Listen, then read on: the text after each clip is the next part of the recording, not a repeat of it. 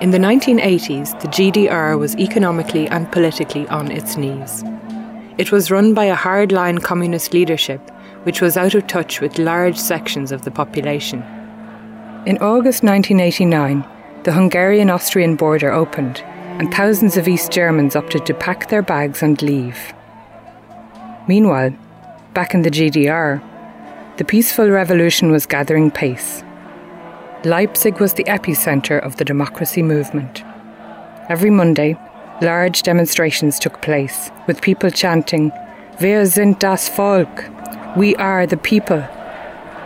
They were not deterred by rumours that a military crackdown was imminent, so it was a pressure cooker